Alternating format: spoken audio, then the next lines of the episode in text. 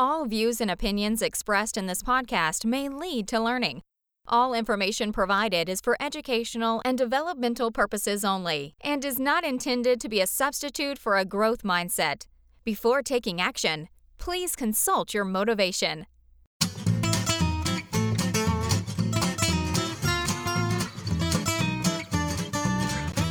This is the Teacher Talking Time Podcast.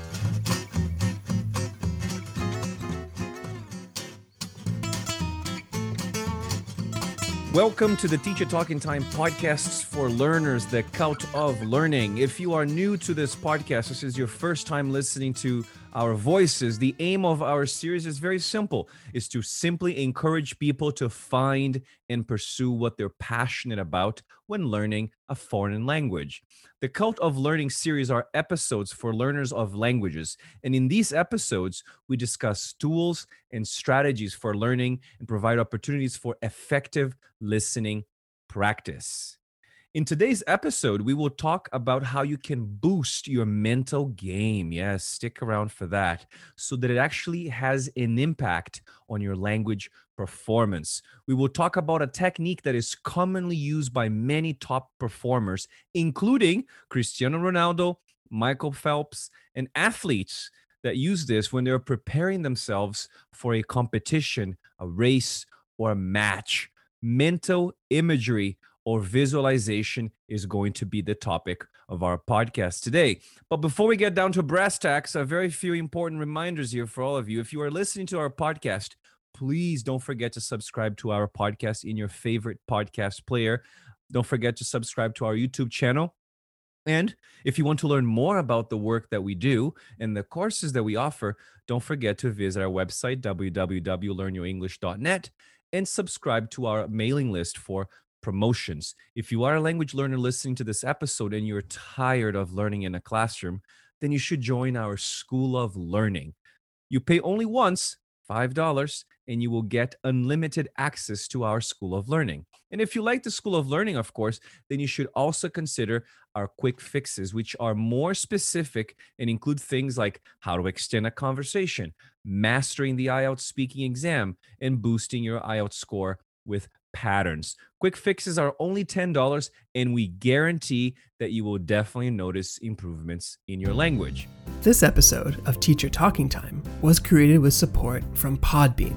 As you know, podcasts are a great way to get your message out or engage within a professional or creative community. We use Podbean to host our show, and it's super effective at doing everything you'd want.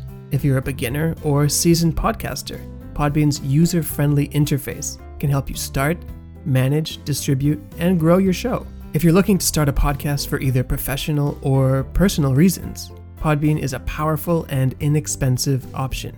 Learn Your English has a special link for our listeners who want to try out Podbean at no risk. Learn more about their features and get your first month free when you go to podbean.com slash LYE. Thanks for listening to us and for subscribing to Teacher Talking Time. Now, let's get back to the show. Hey everyone, my name is Maurice and I'm from Ivory Coast. You're listening to the Teacher Talking Time to Learn Your English podcast. Coucou tout le monde, je m'appelle Maurice et je viens de Côte d'Ivoire. Vous écoutez the Teacher Talking Time to Learn Your English podcast. Amusez-vous bien!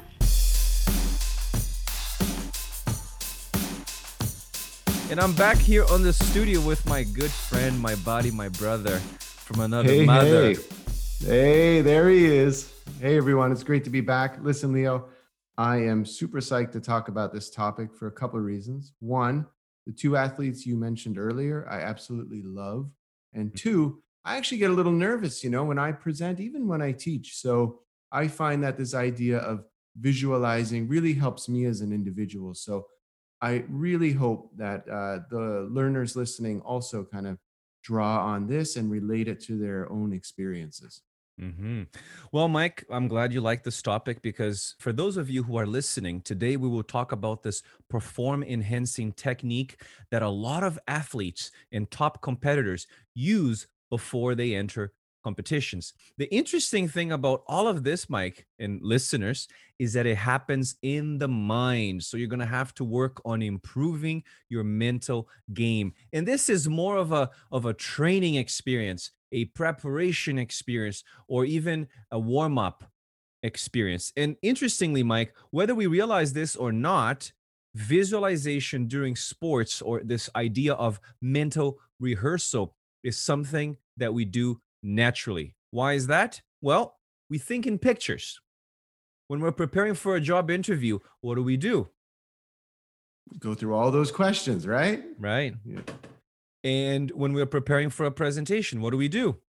Exactly. Uh, Like I said earlier, we're, we're thinking about all these possible scenarios. Someone asking me a question, me uh, thinking about what's coming up on my next slide, thinking of the example that connects. All of these things are kind of popping into our head as we rehearse, as you said. Mhm, mhm. So, Mike, before we jump in, talk a little bit about visualization in sports. I have a quote here, and perhaps we could dissect this quote for for the learners who are listening to this podcast.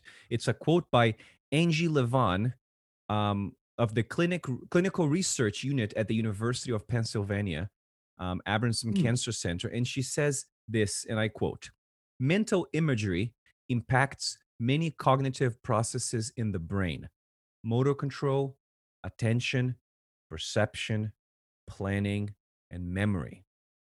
So, the brain is getting trained for the actual performance during visualization. It's been found that mental practices can enhance motivation, increase confidence and self efficacy, improve motor performance, prime your brain for success, and increase states of flow. All of these relevant to achieving your best life. What do you I think that's well, no, Mm. I think that's really interesting. Mm. Especially let's let's break this down further. So Mhm. enhancing motivation, I can see that because you're visualizing yourself being in the space. Mhm. So it, it it's almost like you you feel accountable for for performing, even though you're only again visualizing it. Um, as a result, your confidence grows, doesn't it? So Mhm. I agree with that. Um, Self efficacy, you mentioned. Mhm. I think, yeah, like you're you're actually saying, okay, so since I am accountable, um, I'm responsible for what what is being said, and I'm kind of putting myself in the role of the performer. So I'm taking putting greater value on my own work, and I'm seeing that value play out in my imagination Mhm. motor performance is an interesting one. I've actually seen um, uh, fighter pilots or demonstration pilots do this before they Mm. perform. They'll actually go through and move their hands as if they're controlling the flight controls and manipulating everything, even though they're sitting stationary in a chair. And I think you're right. The big one for me is it primes the brain for success. And as she points out, it actually increases states of flow. And I think what she means by that is that you you become absorbed in the moment that all the other distractions disappear. Mhm. And I think that's why it's so powerful for athletes because it's like they get in the zone, Mm. so to speak, right? Yeah. And they're thinking about all those other things that she talked about. It's really powerful. I Mm. think one word that I want us to talk a little bit about before we jump into visualization in sports, Mike, is this word prime. Because we think about prime as in like um, as an adjective being something that is the most important or or the best quality. But when we think about prime as a verb, and I think this is where visualization really comes into play here, is that when you prime yourself when you prime somebody, you are preparing someone for a situation so that they know what to do, right? So, exactly. so th- let's think about how athletes prime themselves before a competition, how you as a language learner can prime yourself before you start learning a language. Um, So I think that's a key word for all of us to to really keep in mind throughout this episode. This idea of priming. You're preparing your brain, as you said, Mike. You're preparing your brain with motor control, your senses, your attention, your your perception, right? And I, as you said, I think this idea of when you prime someone, when you're prepared for a situation, you can kind of manage um, your expectations as much as possible because you are doing it before it actually happens, right? Exactly. And as a result, it's more automatic, right? Mm-hmm. It, it's just there's there's less of an emotional attachment, and I think the perception, Leo, is a great point. I think as individuals, we tend to perceive things as threatening or negative, and, and maybe I'm speaking from my own experiences, but I know a lot of people that get nervous about presentations. They perceive mm. them as difficult, and I think this type of visual uh, training and visualization as you point out in sports and in language learning, is really powerful because it puts you in that moment. And when you encounter that moment in reality, as you said, you're primed, you're mm-hmm. maybe even conditioned to to assume a different role, to embody oh. um, a different persona, right? Like you begin to play the character that you are visualizing. Yes, that's deep. That's actually really what I was going to ask you, Mike, because you talked about um, presentations or or other situations where uh, real life situations that you actually have to put yourself in a situation that you might feel a little uncomfortable. Before we talk about vis- where this visualization comes from, let me ask you a question. When you are delivering a presentation, be it online or face to face, do you go through this mental rehearsal? Do you prime yourself prior to this presentation? Is that something that you do? I do. I, I think for for each individual, it'll be different, Leo. Like I think you don't want to you don't want to go into the presentation like a robot, right? right? And you sometimes hear people talk about athletes that way too. This person's a robot, right? They they have their set script and they follow their script.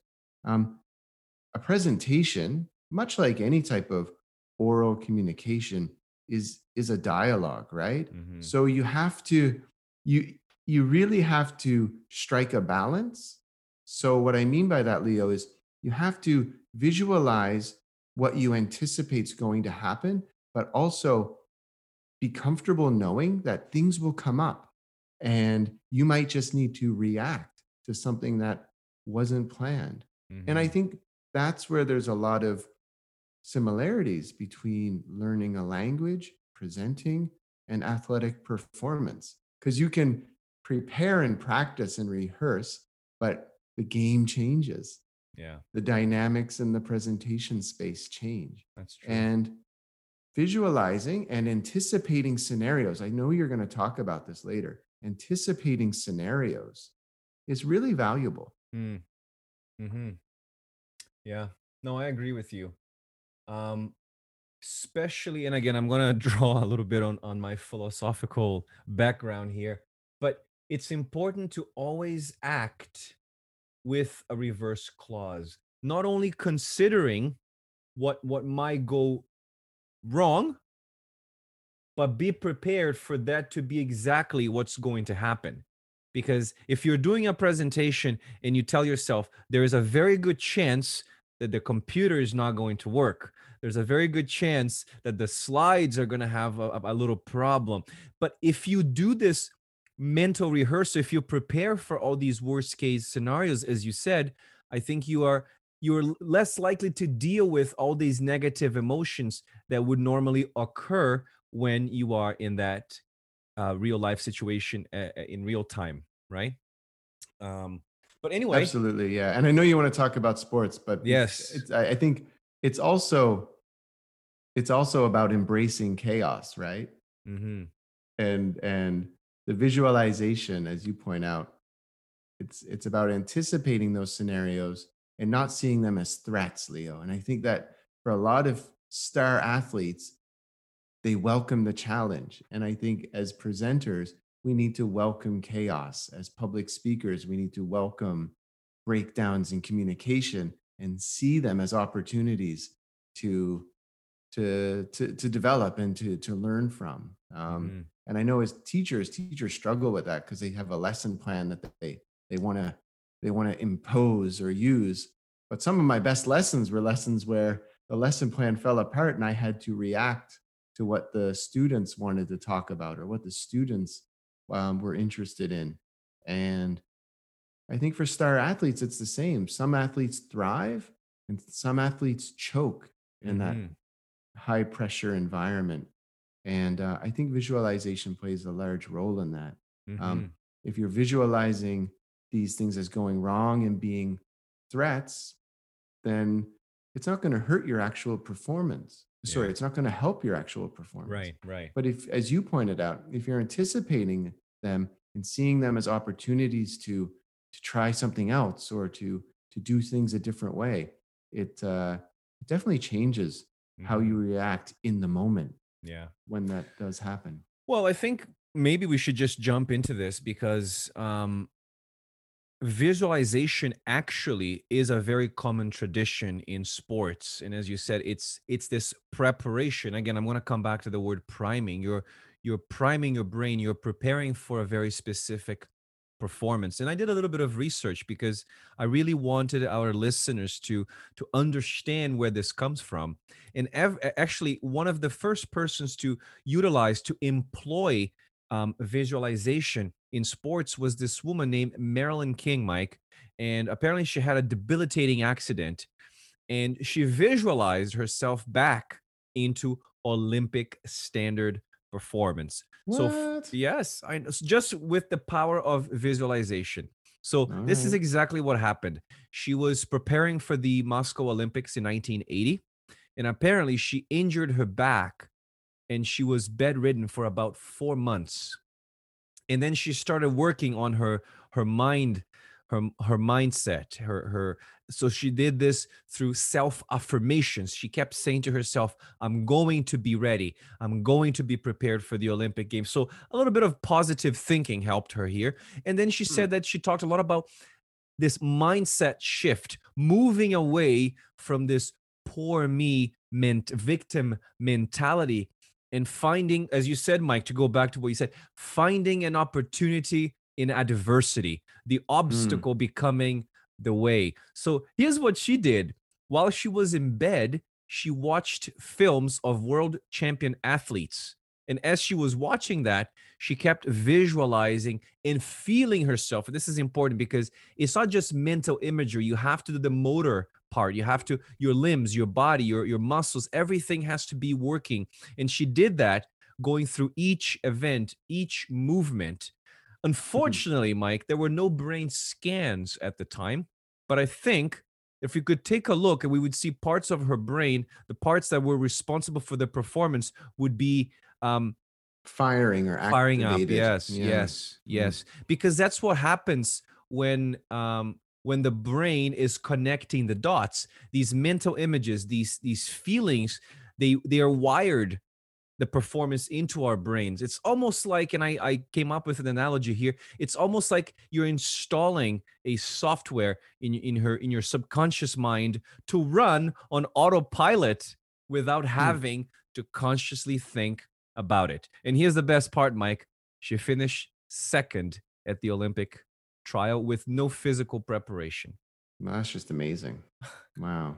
Yeah. I don't know if that's something that everyone could achieve. I, I mean, high performance athletes are just a different breed, but Mhm. um, I think that that the story is quite inspirational. And I've heard similar stories about people recovering from uh, as as as this individual back surgeries and Mm. and those that were told they would never be able to walk again or or would be or, or would not be able to live life as normal as they had Mhm. prior to their injury and definitely i think all of them just anecdotally have said that visualization played a, a very key role in that hmm And your your friend uh, your friend Ronaldo, Cristiano Ronaldo, is also a very strong proponent of of Yes, visualization and, and mental rehearsal. And I watched an interview recently where he identified four key areas if you want to visualize yourself. It's it's mental, So you have to see it in your mind. It's physical. You have to feel it in your body. It's emotional, as you said. You don't want to choke. You don't want to feel anxious. You don't want to deal with like think about those tennis players when they make like two mistakes or when they when they miss the ball two or three times in a row they have to be able to bounce back immediately right and Oh, for it's Chris- amazing. and for mm. cristiano the most important one is the spirit because that man has a lot of energy hmm hmm um, but he did say that the mental mental game is by far the most important he actually tells himself that prior to a game he actually sees the entire game here up in his head Wow. isn't that amazing It's it's amazing. I think you're I think you're right. The um the resilience. I think have we mentioned that word in other podcast episodes? But I think let's talk about the that word. resilience of some of these athletes, as you said, to be down a set in a tennis match and to come back and Yep. win two or three sets in a row is is just amazing, right? Mhm. And and it in a sport like tennis where it's an individual sport Mhm. and they're relying on basically themselves to to psych themselves up and to overcome these challenges. Mhm. it's it's amazing. Uh, it's it's interesting as well i mean ronaldo is again a member of a team but he always stands out from all the others and i think even even he plays that game with himself to be the best that he can be yeah. and perhaps he's as stiff as competition right? So Mhm. very Ju- interesting. just to go back to the word resilience um, for those of you our listeners you res- if you are resilient or if you show resilience it's as mike said it's it's you have this innate ability actually not innate i think you develop Mm, you can develop it you yeah. develop it yeah you develop you become stronger you become happier or you're able to bounce back again after a difficult situation so for example um, right now we're dealing with a pandemic and you really need to show resilience during these difficult times in order to be able to um, move forward with your life and not have that poor me victim mentality right? So so that's it's, what it's the word very yeah it's it's very interesting. I mean it's also i think leo resilience is um i would argue it's also cultural right? Like Mm. not to get off topic here folks but this is i think resilience is a big one because we we tend to take things for granted and we tend to maybe Mhm. say that everyone has resilience but there are people who have overcome more challenges in their lives and i i, I would argue that that again going back to embracing challenges and embracing difficulty that because they've embraced that difficulty and have overcome it that they are perhaps more prepared for the modern workforce Mhm. more prepared to actually cope with situations like covid-19 which is the the situations we find ourselves in at the time Mhm. of the recording of this podcast um, versus the, the the snowflakes and the people who have never been challenged. And i use that word lightly. I'm not referring to the generation. I'm just referring to people who have maybe been spoon fed maybe that's a firm, Mhm. uh, an expression our audience might be um, familiar with. And that uh, yeah that um, I think down the road that we will recognize resilience not only f- for its value in sports but also for its value in business and, and Mhm. employment and education and so on. leadership all of that yeah Great point. Yeah. Yeah. yeah um just to wrap up visualization in sports we have two more examples here mike one is michael phelps those of Oh, you great first name, by the way. swimmer yeah.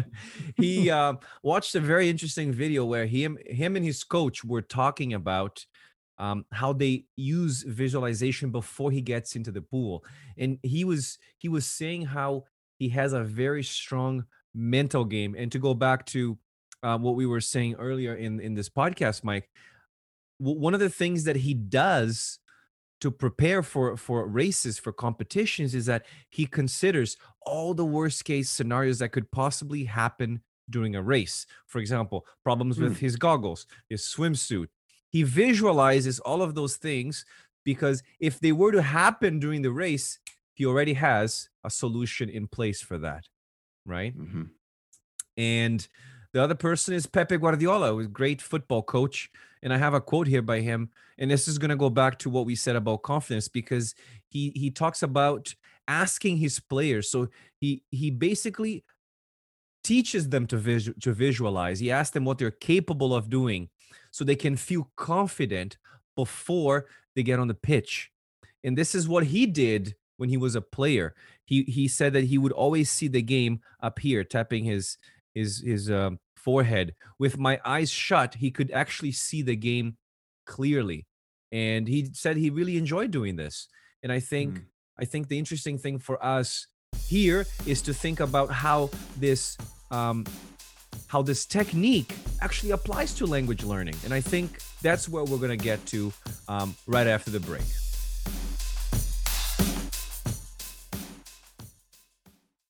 Let's take a quick break. We'll be right back. I've studied English on my own and in a classroom for years, but I felt like I wasn't improving. I didn't really know how to learn. Then, I found the Learn Your English online student membership. My name is Diva, and I'm an LYE member. This membership is for people who are passionate about learning English in their own way. These are not classes. This is learning outside of the classroom, effective and fun head over to the Learn Your English website for all the details. That's learnyourenglish.com. Ready to take control of your learning? Join me today in the Learn Your English student community. Today's podcast is brought to you in part by Thinkific. With education increasingly moving online and the market for self study and self paced learning expanding, Thinkific is a great place to launch that lesson or course you have. We host our own courses for teachers and students there. If you've taken one of our courses, you know how user friendly the interface is and how it offers a range of video, audio, and text lessons, along with a way to engage with other students in the course. Not to mention, it's very easy to build. If you want to take a leap and put that course you have online, try Thinkific. Learn Your English has a special link for our listeners who want to try it without any commitment. Get started with a free month when you go to try.thinkific.com slash lye dash trial. That's try.thinkific.com slash lye dash trial. Thanks for listening to us and for subscribing to Teacher Talking Time. Now, let's get back to the show. What's up, everyone? My name is Johan, and I'm from Vietnam. You're listening to the Teacher Talking Time, the Learn Your English podcast. Xin chào tất cả các bạn, mình là Johan và bạn đang nghe chương trình Teacher Talking Time, the Learn Your English podcast.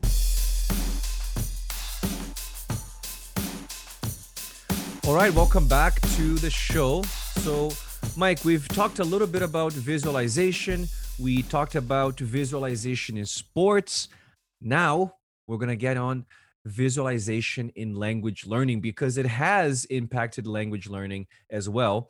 And one of the big names is Jane Arnold, and I hope to have her on the podcast sooner oh, than that later. Would be great. Yes, she's done extensive research on the subject, and she actually talks a little bit about a very interesting experience that I want to share with all of our listeners and you. Um, she said she remembers this this um, her interest in this topic of visualization was actually uh, prompted by by the story of a of an American scholar who before he was going to this conference in Europe, he didn't know how, if he could speak French or Italian.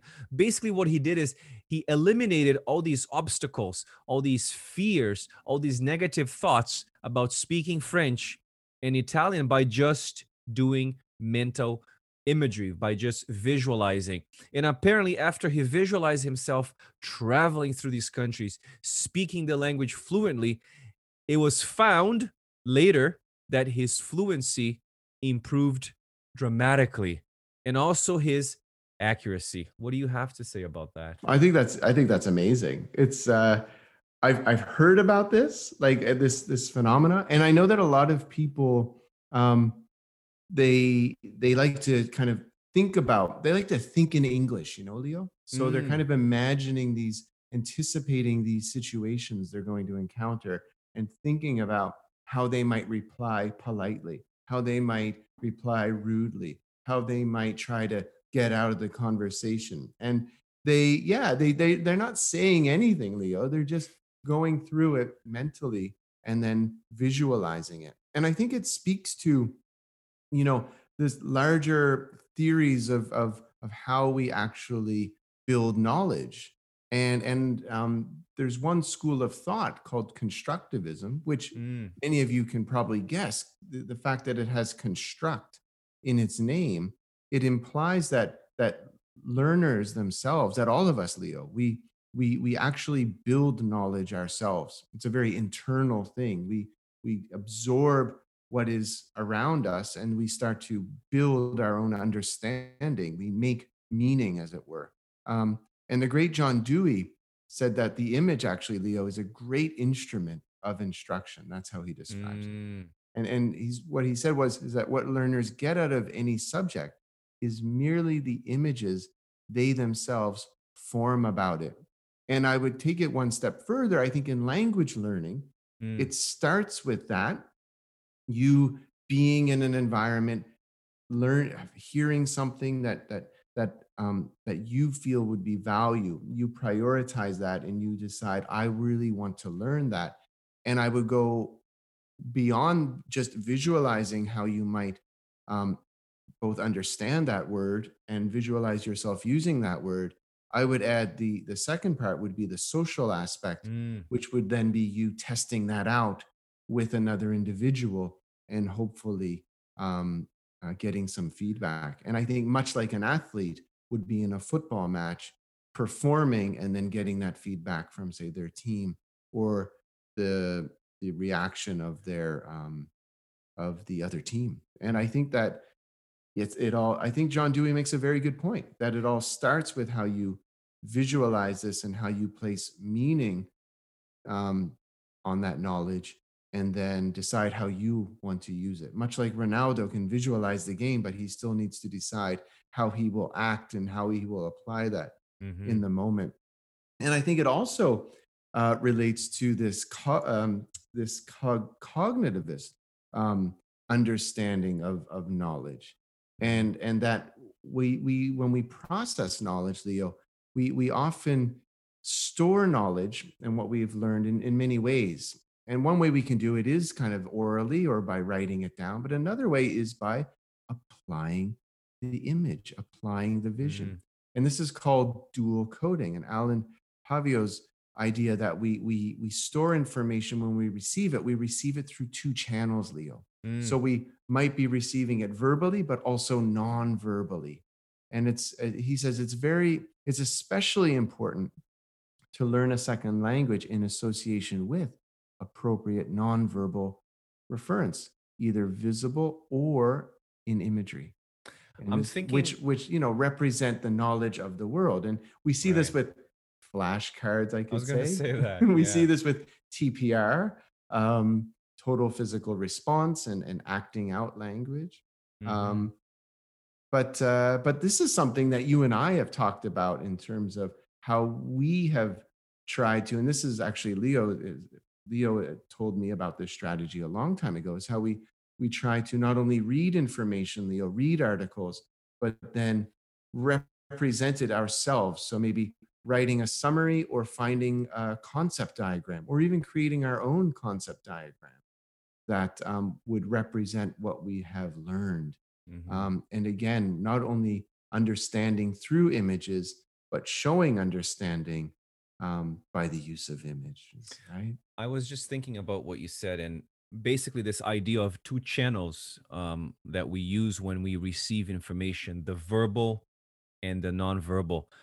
Just to clarify to our listeners, I think it would be very similar to when you learn a word in a foreign language. For example, you learn the word table. You're not only learning the visual, the verbal sounds t a b uh, table, but you also visualize. You, you see an image. So to me, table has the sound. It has a definition which I don't I don't know how to define a table, but it's very clear in my mind because I have an image. Um, and I Great I- the- example. Yes, and I was thinking about this, Mike. You told me, and I think the listeners will probably remember this, your experience learning Japanese.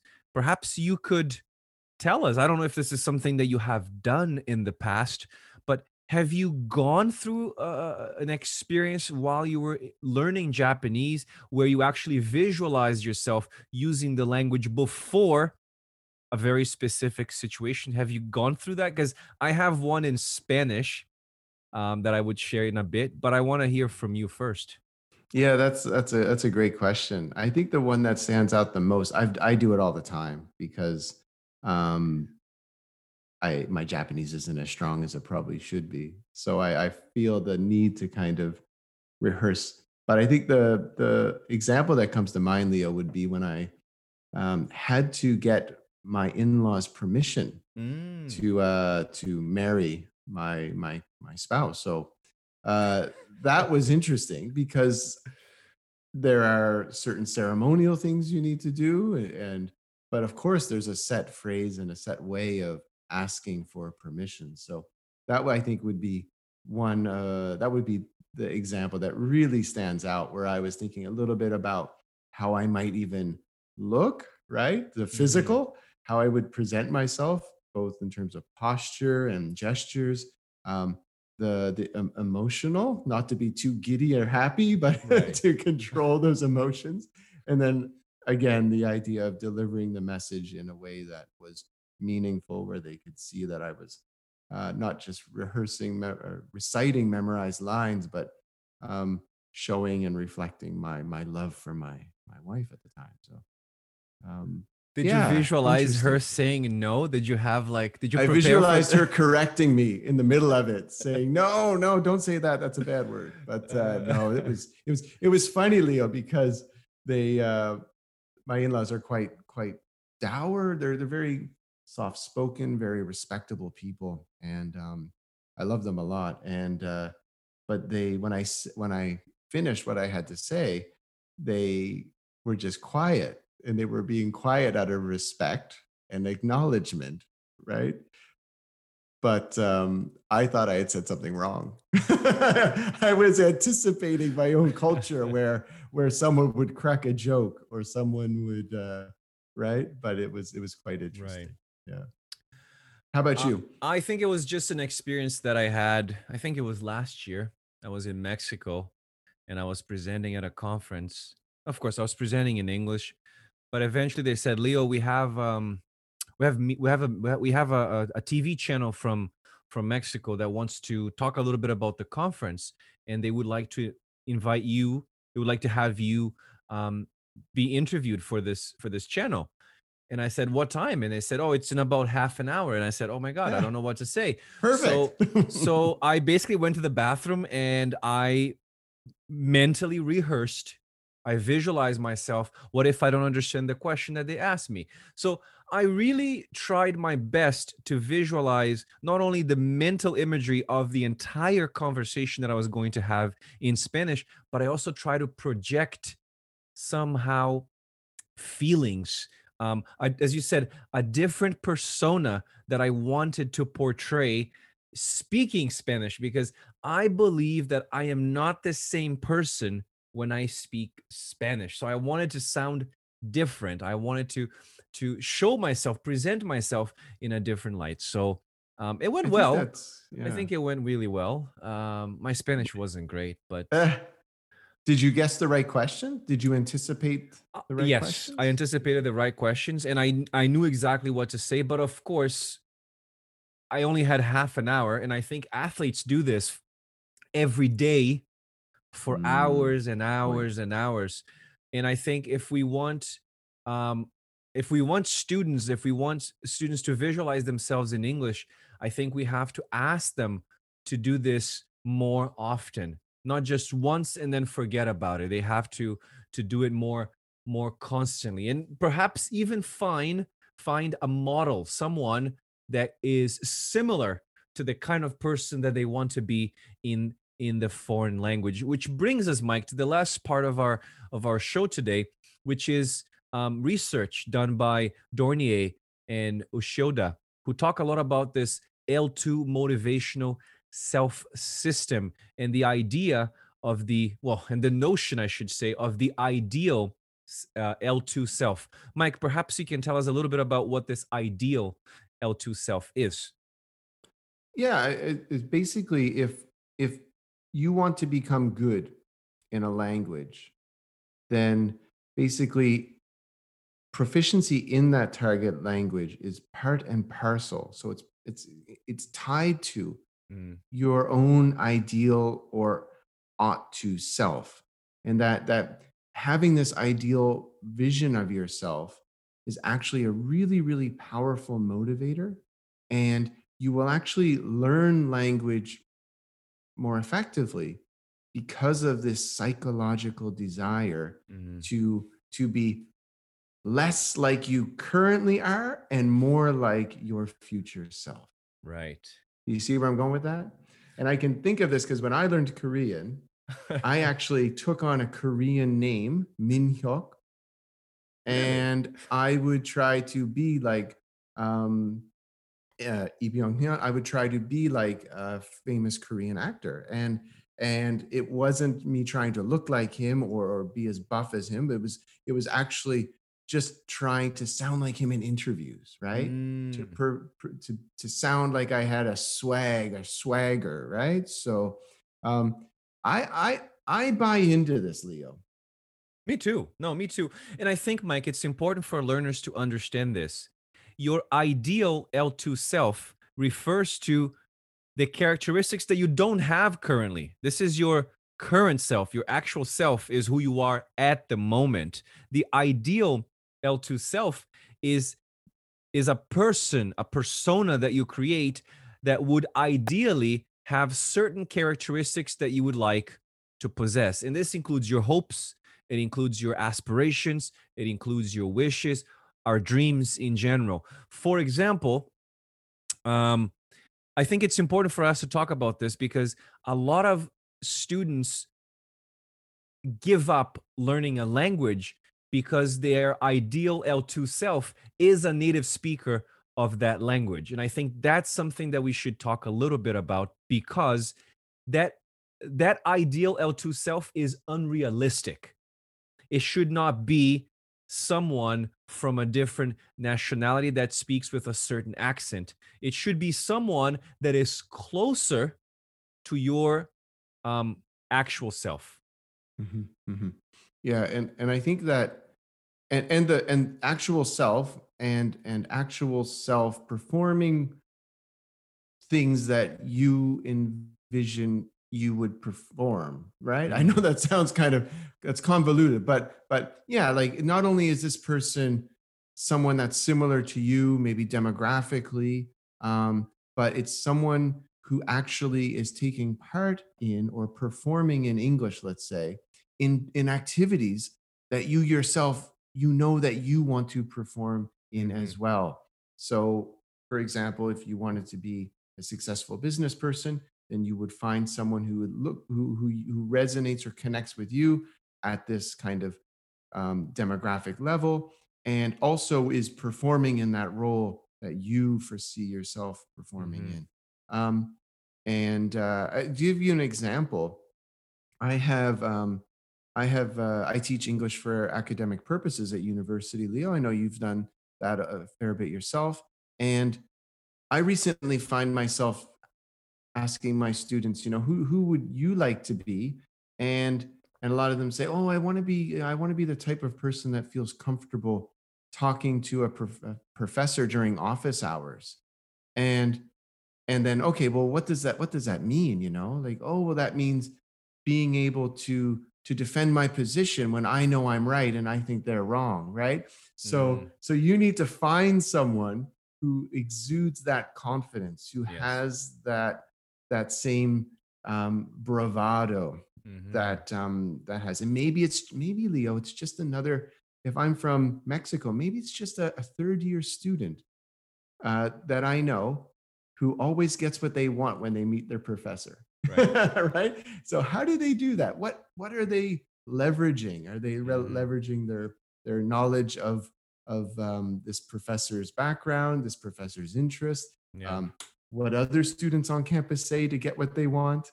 So Mhm. finding someone that not only, as you said, connects with you um, in terms of profile, but also performance profile. Are they Mhm. doing things that you know you will need to do or want to do in the future? Yeah, I was just thinking about that. I th- perhaps perhaps one of the reasons why students think that learning English is so difficult, that learning English seems like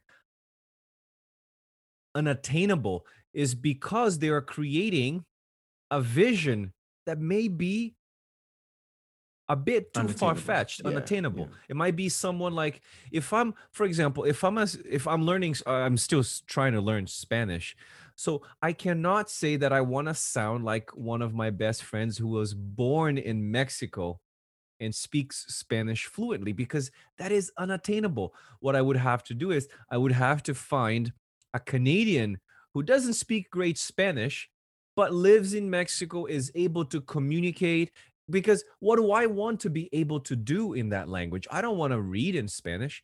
I don't want to to write in Spanish. I want to be able to have conversations. I want to be able to be friendly in Spanish. So I would need to find someone that possesses those qualities.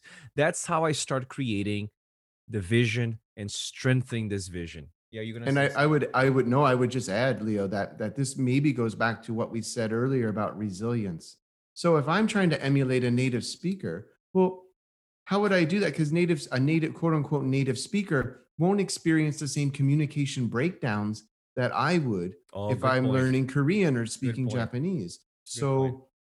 for for me, this this fu- envisioned future self or ideal L2 self is is is a more proficient, let's say, speaker of Japanese or Korean who also can can can repair those conversation backgrounds Mhm. who I can say, "Oh, I love I love that strategy when they don't understand the word. I love how they're able to to use this phrase or or start at using questions to kind of Mhm. get at the meaning that they missed, um, or vice versa, to express that they are right, even when the quote unquote native speaker is dominating the conversation or assuming a position of privilege because they speak the language fluently, even though Yes. they're they're wrong. And and how do you rectify that? So this ideal to get back to what you were saying, choosing this this native speaker ideal is is actually counterintuitive because I think you would agree that most com- communication nowadays is probably to people who are speaking in English but might not necessarily speak English as their first language, right? So Yeah. so it's it's not actually a use going back to resilience, it's not a useful skill to be able to speak just one language. to actually- sound to sound like a Yeah. person who only speaks one language is not a good vision you can't No. really idealize someone who only speaks one language which is one of the reasons why i don't understand why students are obsessed with this nonsensical idea of wanting to sound like a native speaker of that language. If I'm learning Spanish, I don't want to sound like a native speaker of Spanish. I want to sound like someone who has learned Spanish and is able to do the things that I want to be able to do in that very specific language. So, just to give an example to our listeners, if you are a Brazilian speaker and you want to sound better in English, you would find a Brazilian actor or a mm-hmm. Brazilian um, celebrity who actually uses English and is somewhat successful at what in what they do. If you are um, um, a Japanese um, speaker, if you're a Japanese uh, speaker and you want to be able to sound better in English, find that Japanese role model for yourself. And I wonder, Leo, if we could Mm. even get more specific. Like if I wanted to be a Japanese, so say I'm I'm interested in learning Japanese, but the reason I'm interested in learning Japanese is because I really want to be the top sushi chef in my hometown. My hometown doesn't have any Japanese people. Could I take it further, Leo? Could I say I'm going to um, emulate a Japanese chef that I respect who is interviewed a lot and has written a lot about um, about uh, Japanese cooking, and I've seen them on TV. Would it would that also work? Would I could I emulate that so I would not only be speaking Japanese like a chef, but I would be. Then again, I'm going back to this native speaker. So maybe it would be looking for Mm. another non-native speak i don't need another another chef using japanese as an additional language Mm. um who Yeah. maybe owns their own restaurant and is our, and is often talking about their restaurant and serving their customers in japanese Yeah. maybe Mm-hmm. I- i, would use that as my model Yes. Yes, I think I think the model that you use has to be very realistic because I think we need to develop realistic expectations. We need to be very honest, we need to be very down to earth. We need to consider all the potential obstacles and difficulties that we're going to encounter. It's like me, Mike, trying to Mhm. say that I want to look like Sylvester Stallone when he was in his prime. I, it's never going to happen. I don't know i don't it's know It's never gonna well first of all i don't want to that's not my future self.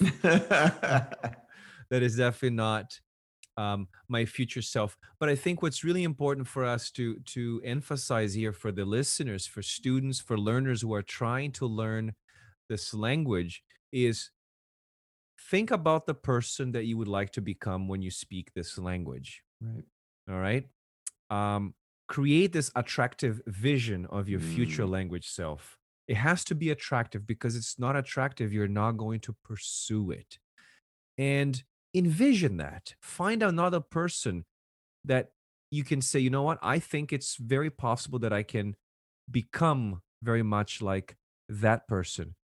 Find out what their characteristics are and then figure out if if you could actually possess some of those um, characteristics and then go from there. I think that's the best way to visualize your future english speaking self. Is there anything we want to add before we we're going to wrap it up with um, an exercise for the listeners? Yeah i would just i would just add that we're not asking you to forget who you are as well right? Like yes. part of this is is also it's it's it's a little bit like um piggybacking right Mm. so you're taking all the good that you're seeing within this envisioned future self this ideal l2 self but you're Mhm. also saying in in addition to that i choose to do this or i choose to go this way and i think agency is the final one that maybe we should just acknowledge that yes find that model but also find yourself in the model yes and create your own identity um, but I, I would say that I, I agree with with you 100% leo that There's uh, it's a powerful tool and that's why i think students love having mentors hmm right? That's the attraction. It's because there's a model there. I can piggyback on that, but I can also go my own way when I feel that it's going to be helpful. there's um again i'm going back to james clear i feel like he's selling books because of us. But there is one passage in atomic habits where james james clear talks a lot about this idea of every action you take is a vote for the type of person that you wish to become right? Mm, so not it's not one single is instance that will transform your beliefs but it's the accumulation of these votes that will create this new identity so you really need to keep doing it keep going keep forcing keep pushing well said. Yeah, Yeah. I forgot about that. Yeah, you're right. And James Clear is probably selling a ton of books because of us. so uh, mike we're gonna end this with a visualization exercise that you can Let's do at home go. um, or while you listen to this episode. Um, Mike, you're gonna you're gonna read this because I have some background noise here. Um, but it's important for all of you to find a nice and quiet place, um, perhaps a place where you won't be disturbed or interrupted. Sit comfortably, close your eyes, take a few deep breaths, and Mike will guide you with his beautiful voice. Okay, everyone. I want you to imagine yourself in the future. You've studied the language you want to learn, and now you're able to speak it well. Imagine yourself. How old are you?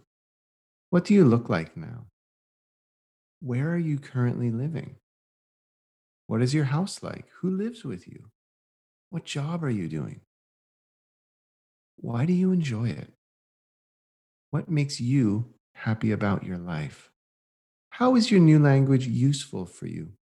What can you do in that language? Do you use it in your work? Do you use it to study?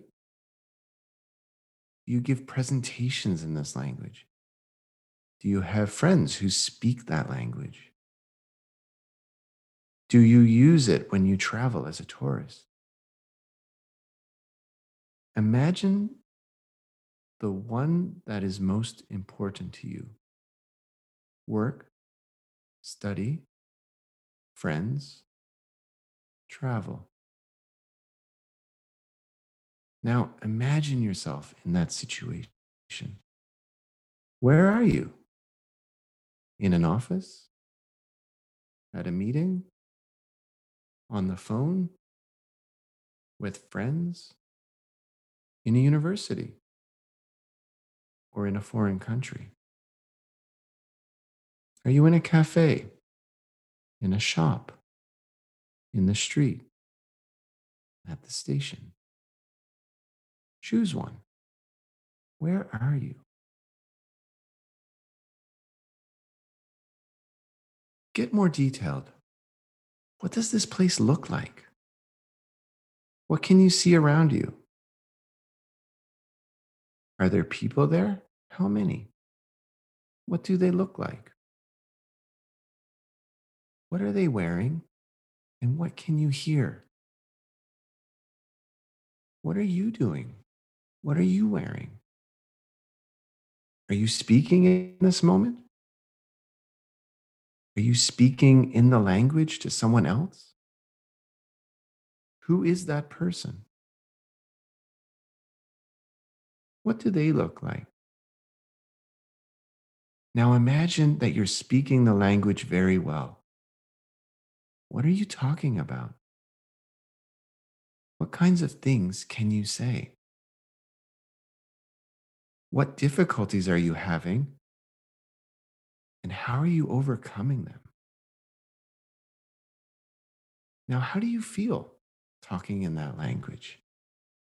And how are the other people reacting to you? Try repeating this exercise for five minutes or 10 minutes each day. Little by little, expand the duration, get more detailed, ask more questions. Maybe write down your idea in a journal.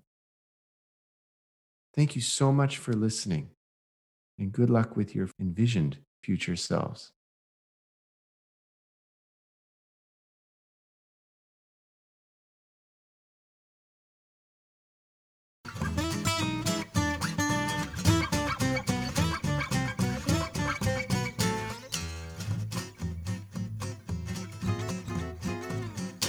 You've been listening to Teacher Talking Time, brought to you by Learn Your English.